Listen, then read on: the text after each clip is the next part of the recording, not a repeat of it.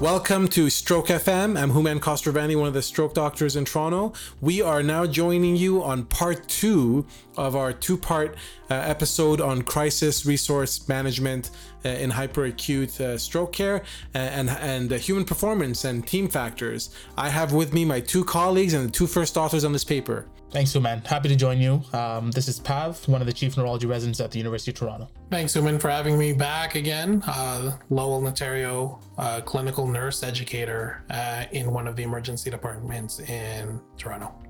Welcome back. So, we're going to pick it right back up where we left off last time, which was around cognitive load and the types of processes that are happening cognitively. Lowell, you uh, outlined this very nicely in the paper on this section. Do you want to tell us a little bit about kind of what's thought to occur in human beings' minds when they're trying to figure out what to do in a situation? Yeah. So first off, um, um my total disclaimer is I'm not a psychologist at all, and this is uh, this is a common thing that we talk about in health professions education. But uh, um, you know uh, when we when we talk about uh, cognitive load, it it taps in heavily on on our colleagues from cognitive psychology and our psychology friends. Specifically, uh, you're thinking about uh, Daniel Kahneman, right? Yeah, a lot of a lot of lessons learned uh, from uh, Daniel Kahneman and and and many others in, in the field that kind of set set the tone for us. So, so when we think about cognitive load, um, one of the the common theories is that um, the way we process information can be generally divided into two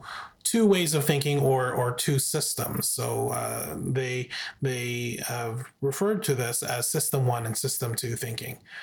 So system one uh, thinking is um, is a is a cognitive process where your brain relies on innate knee-jerk reactions and where you're you're kind of going off of fixed patterns uh, which you you have trained yourself to to recognize over a series of time. And and and that can come from a variety of different uh, uh, avenues uh, either from repeated exposure uh, to a certain uh, certain type of situation or certain situations um, a lot of people would refer to system one uh, thinking as a more undeveloped uh, uh, intuition uh, amongst clinicians where uh, they're, they're just going off of their, their gut or, or that, that gestalt.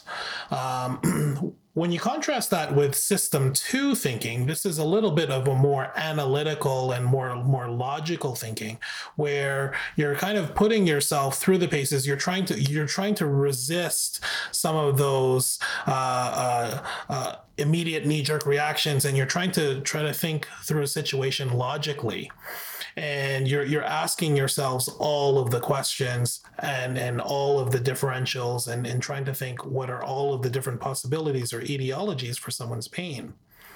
A, a quick example that that we would uh, often see in the emergency department is if I ever presented to you a case of you know an elderly female that was um, uh, found on the floor and she had uh, hip pain and shortening and external rotation of of her lower extremity. The knee jerk reaction from that would would almost always be uh, there's a hip fracture. But then uh, the system two thinking would would force you to start thinking about okay are there any other possible reasons uh, for uh, for this pain and and for the way this patient is presenting?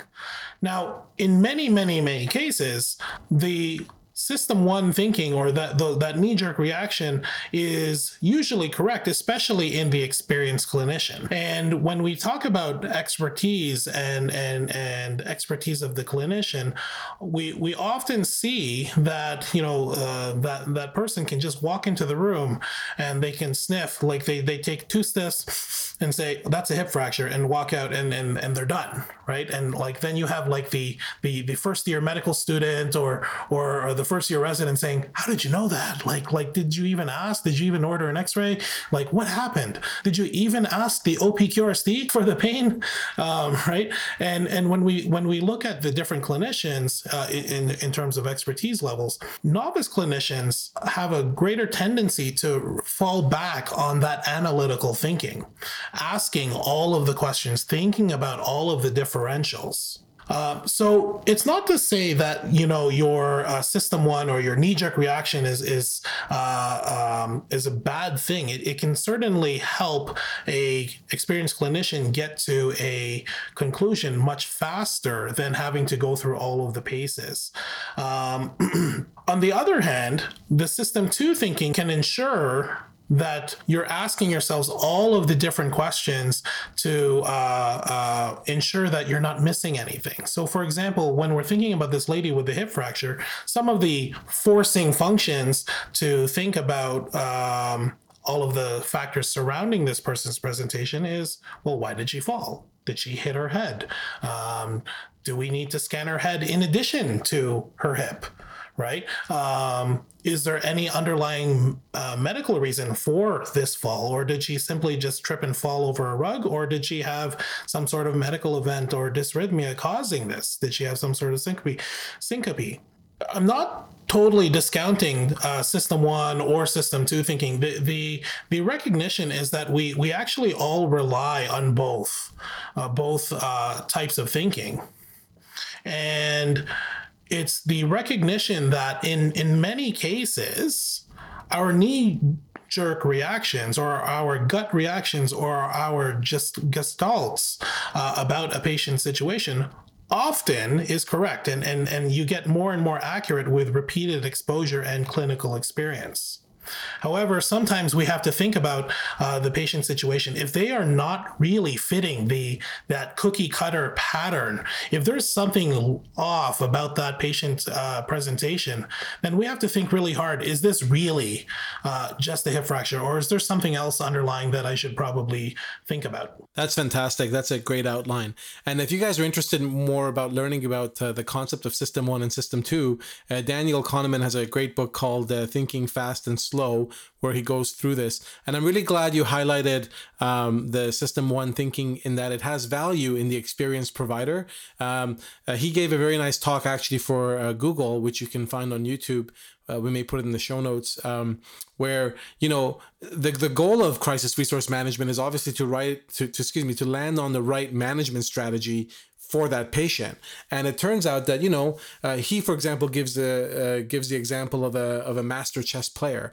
Well, system one thinking in a master chess player is gonna statistically generally lead to good moves and good outcomes very reflexively just because of the amount of training they have. However, uh, in a more novice individual, that system one thinking would be more kind of uh, full of uh, uh, flaws, and and system two thinking is better. So it's not that exactly what you said, and and I think the concept really there is that.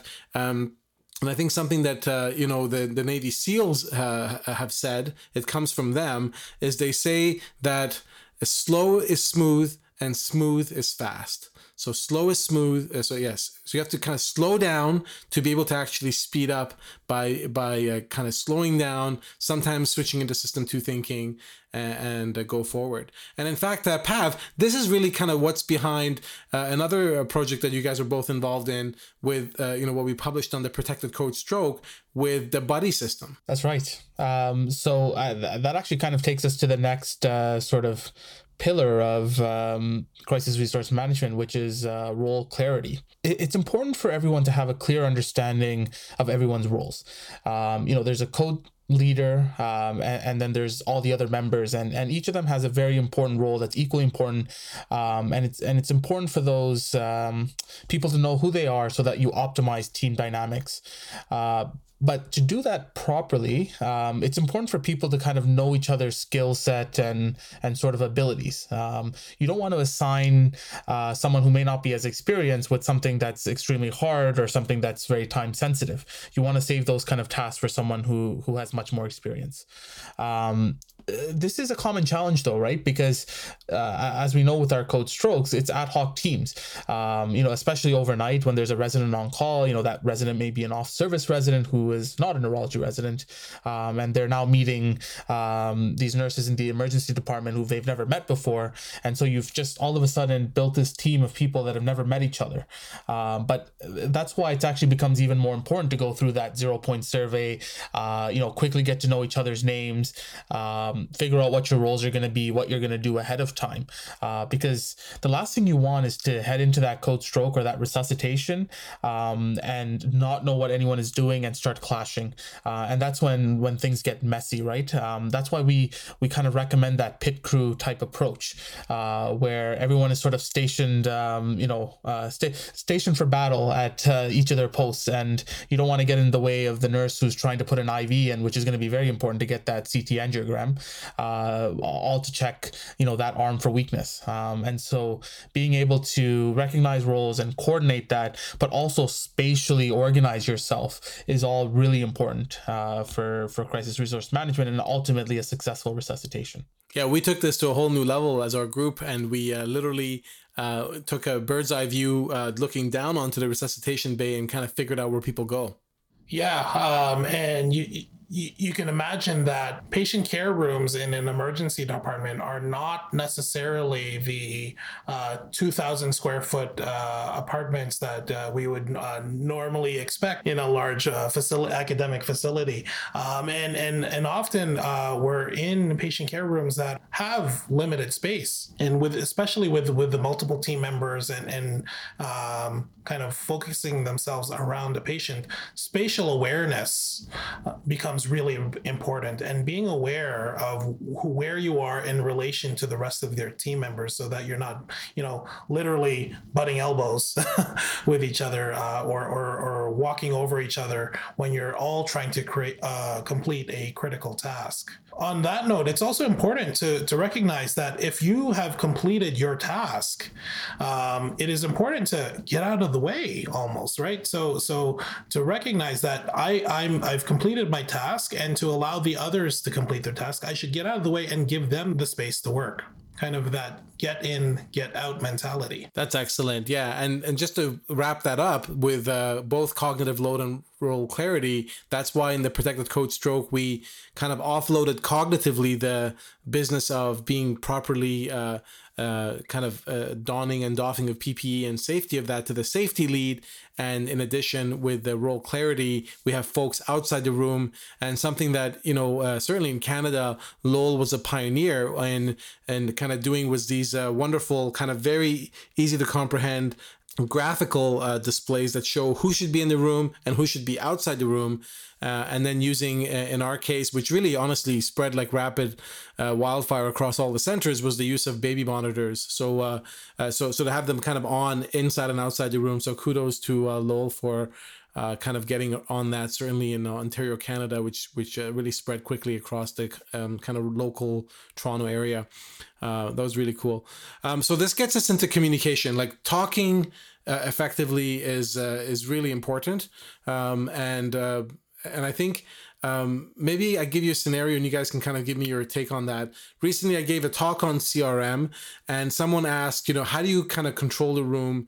Um, especially if there's already an attending there or someone of, of, a, of a position of sort of um, importance and then um, uh, you know someone else comes in and they, they might may or may not see something wrong or they're trying to inadvertently derail the situation. What are some of the some of the skills that you've seen effective for being a good leader but also uh, respecting the team communication in uh, crisis or medical resuscitation is definitely uh, a, a, common topic. And and beyond some of those basic tools that I think we all learn uh, such as SBAR and closed loop commu- communication making sure that your message is received and and and feeding back to the sender of that message that uh, the task that they have asked for is complete or, or done or whatever. Um, we talk about this all of the time especially when we're looking at actual actual critical events that have happened. And there's this recognition that um, there's a general general fear to speak up from many team members right? And and we talk about this all the time that although that you do not you are not the actual team leader and you're not in charge per se of the team everybody in the room has a role for, of leadership. And we call this concept distributive leadership where everybody in the room has a role in speaking up when there is uh, an identified issue or there's a concern um, or or there's a safety event uh, that is about to happen Okay, so and and and we learned this from many critical events that's happened um, uh, in the in the hospital where we recognize that something was going to happen. We knew exactly what was the correct corrective action. And then when we asked the team well did you say anything? they would say no i didn't think it was my place and we we have to kind of move away from that that hierarchical um, uh, uh, roles that we we had with, with you know the, having one leader and and you had all of the subordinates and and move towards kind of an egalitarian uh, leadership style where everybody feels empowered to speak up when they can. That's excellent, and that's the concept that we promote uh, and we really adhere to uh, we try to adhere to the concept of a flat hierarchy. Um, before we uh, re- return to the kind of the last pillar and su- uh, and summarize with debriefing Lo, tell us about simulation and kind of where this fit into the framework. And we actually talked about kind of doing simulation first but then we kind of said you know what let's actually outline the framework. Uh, do you want to tell us a little bit about that and your thoughts? Yeah, so for sure. Um, so simulation has had a huge role probably in the last 15, 20 years uh, in medical education. And, um, you know, we, we've had lots of opportunity to fine tune some of our responses to various medical emergencies and trauma emergencies through simulation. Um, and it all kind of started uh, by taking the medical team into a uh, simulation lab where where it's kind of removed from the clinical environment and we kind of you know have that have the mannequin and uh, on a bed and we kind of put the team through its paces. Eventually it kind of evolved into uh, in situ simulation where we take the mannequin and uh, the the the um, all of the equipment and we we run the scenario within the actual environment um, that the actual clinical team would uh, see a patient in. And that actually has two primary objectives um, when when we run in situ simulation. The first being medical education and and and, and developing the team and uh, developing either their technical or non-technical skills.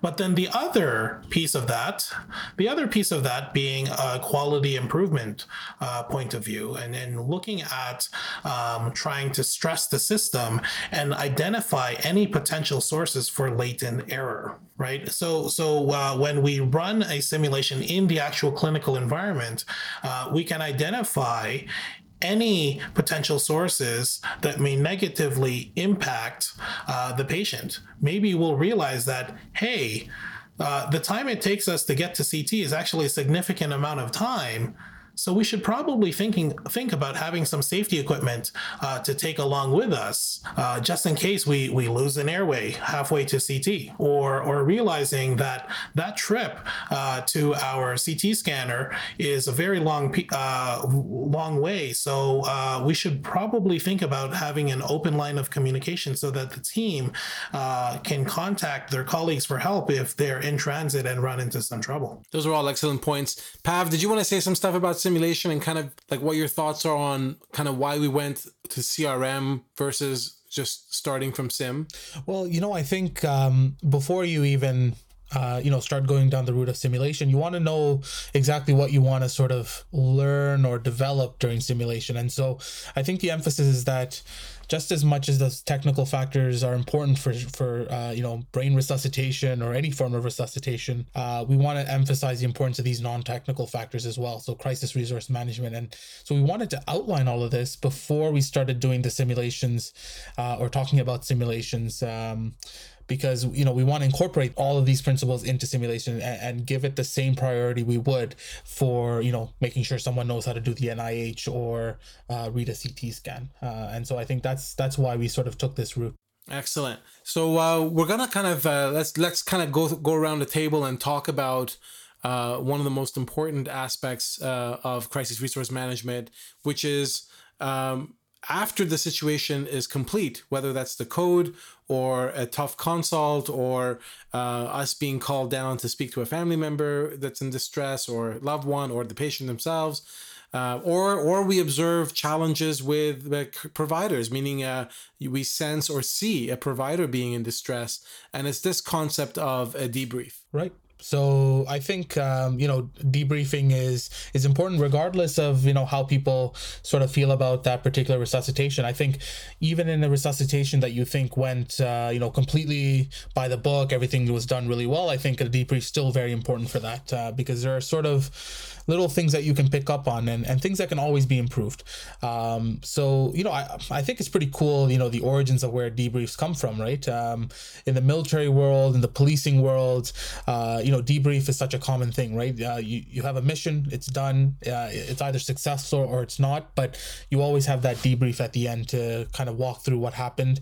Um, you know, it's, it's a moment to sort of reflect, uh, you know, see what was done, how we feel about it, um, how we can can uh, change things moving forward, and and next time uh, how it can be done better. Uh, and so I think uh, it's a it's a really important part and and what you know what we call a hot debrief or something that's done you know the debrief's done right after uh, resuscitation. I think it's kind of the best time to do it right? When things are still fresh in our mind uh, the the emotions are real the you know the the tasks that we just completed are still fresh in our mind. So I think it's a, it's an important part. Yeah so so with debriefing um you know as, as we all know that there's definitely uh kind of a, a a large practice so when it comes to medical education, simulation education, where um, we were using it from an educational standpoint to help talk about a, a learning experience, um, identify any issues that we would want to reflect on, and, and build upon that when we talk about debriefing in the clinical environment, uh, it can actually come from one of two purposes,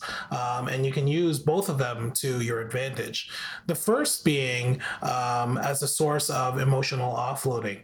So, as you can imagine, some of these situations are very stressful, it's very taxing on the team, and having an ability to to emotionally offload or get some of the, that that stress out immediately out into the open and, and talk about it with your colleagues, especially the colleagues that were in that same experience with you, um, is uh, a proven way and it's a demonstrated way uh, to maintain that wellness and resiliency. You want to just quickly highlight those key points of the hot debrief and just kind of maybe say a few words about each of them? So, the hot debrief uh, is intended to happen immediately after uh, after a clinical event, and we're we're looking at just being able to complete a rapid fire uh, session to talk about um, some of the the main issues uh, that could have uh, that might have been highlighted in the scenario, and also identify any potential major shortcomings or um, or or issues or or sources for latent area error that could impact patient safety so that we can make rapid correction okay so so the first thing that you have to do is is you have to uh, initiate it. You have to tell everybody hey listen everybody uh, come huddle around. We're, we're gonna quickly debrief that situation. And uh, the second uh, piece to that is ensuring that it is a psychologically safe space, recognizing that we're not here to blame each other. We're not here to, uh, um, uh, you know, uh, say this was all your fault, and and you know, if we had another team member, we it probably would have gone better. But but recognize that this is a space that we can all talk about our perspectives, um, and you know, we're we're doing this in order to improve the system and and just to help build our team team. The review phase is one is probably the biggest phase of, of the, the debrief session. Uh, it, and we usually start off with um, a quick review of some of the major events uh, that occurred. And the reason we do this is twofold. So, first off, it helps um, everyone come to the same frame of mind. It's very easy uh, to to kind of tunnel vision yourself and and and you know uh, when you when you're completing a task and you, that task task is your only priority in the heat of the moment, it's very easy to lose sight of the big picture. We talk about this all the time when like nurses have their head down the whole time. They're really trying to focus on like, you know, starting an IV or getting some medications in or or, or whatnot. And they don't even know what the patient looks like because they they uh, didn't even look at the patient's face and, and they lose sight of the situation. In the same manner, many other team members may be so focused on their task that they lose sight of the bigger picture. So so having a quick rapid fire review of the overall situation and um, uh, having someone summarize some of the major events can help everyone uh, come to the same page. The second uh, part of the review is to look at uh, some of the successes and challenges. What are the things that went well? What are the things that we can work on? And generally, um, you can kind of clump them into uh, four different fields. Uh, so, so personnel. So, uh, did we have the right team members there? Um, did we identify a need for any other team members? Uh, did we have the right processes, or, or, do we need to alter some of our established processes? Equipment and logistics. Um, did we have the right equipment when we needed it? Uh, was there any malfunctions? Uh, is there a way to ensure that we always have the same equipment every single time? Okay, um, and then the the the the fourth uh, component is communication. You can imagine that communication any and any barriers to intra-team communication uh, can be highlighted here. Did everybody know what was going on? Did all of the tasks uh, that were asked were they executed? Uh, were they acknowledged and were they executed in a timely manner? One of the big things with uh, the review phase is that we want to take a no blame approach and we got to uh, try to avoid uh, critiquing individual performance. And, and, we're really trying to focus on fixing the system, taking uh, a, systems approach to the whole thing, uh, and really looking for any sources of latent error. The last uh, pro tip that we would have for conducting a hot debrief is to avoid solution jumping, avoid trying to say, okay, if we had this piece of equipment uh, or uh, this quick fix, uh, it would solve all of our problems uh, for uh, the rest of our lifetime. Um, the the purpose of the hot debrief is to just help the team members uh, consolidate any of their their immediate viewpoints, not necessarily look for a solution at that point in time. we can leave that to the rest of the quality improvement team to take a deeper dive and perform what's called a cold debrief which is a little bit outside of the scope of, of, our, of our paper here, but um, then they can take a more systems approach and, and look at uh, um, the situation in a more analytical manner. That's awesome. So those are all the key points of the hot debrief. We always want to say as well that if you don't have the time to do it, you can always schedule a follow up. It's just hard, as Pav said, with ad hoc teams to get everyone's uh, schedules to line up. So we encourage some form of quick hot debrief after the situation. And then if that is really not possible, to set it up later. Um, one of the things that I wanted to just conclude on, and then we'll go around saying what your favorite pillar of crisis resource management is, is that we believe that this could be applied through the whole stack. Uh, I use the word stack like from a software world uh, of like computer engineering of uh, different parts of a of, of, a complicated software, whether it's a you know a messaging app or like something like Twitter. Essentially. Um, you know, this can be applied to everything we do. It doesn't have to be just for the code. If I went to, if I could go back and be a PGY, you know, two again, if I knew I was on call for medicine, I was the medicine senior or the neurology senior, and I would be coming to a code, you know, we encourage mindfulness, preparation. Go ahead and introduce yourself to that charge nurse at night. Go ahead and call the critical care nurse who's going to be responding to the codes and say, Hi, my name is Houman. I'm going to be on call tonight. What's your name?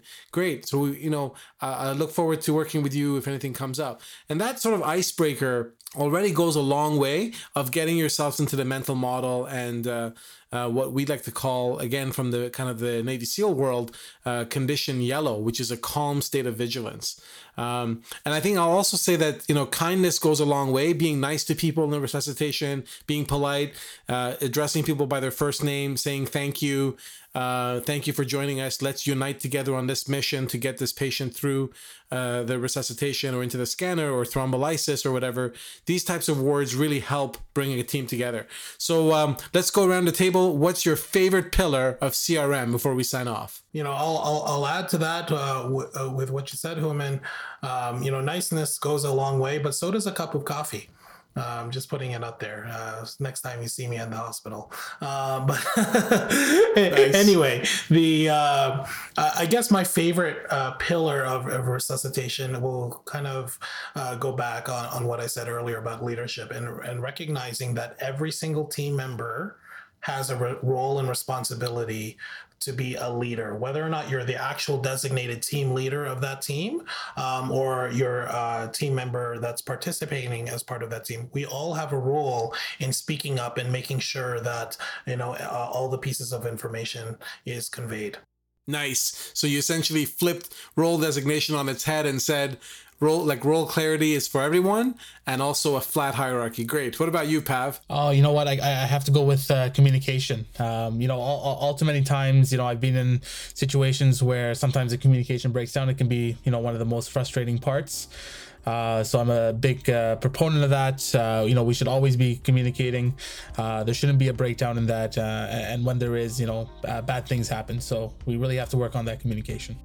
That's awesome. It's cool that we all had different ones. So mine will be, I guess, uh, situational awareness, kind of that bird's eye view. I really love the zero point survey that uh, Cliff and Scott put together and uh, that we put it into this world. Uh, it's just so cool to do that zero point survey. Uh, we encourage you to take a look at the figures on the paper, especially that figure one, and go through that every time you're on. If you're on call, I think it's a great way to start with that zero point survey. So uh, we really thank you for uh, thank you bo- both of you guys for joining uh, this podcast and also doing so- all the heavy lifting and contributing fantastically to this really seminal paper uh, in, in, the world in the field of stroke for resuscitation. Um, and uh, we will talk to you next time on Stroke FM. Say bye bye. Bye bye. See you later, guys. Pav signing off. Signing off. Stroke FM.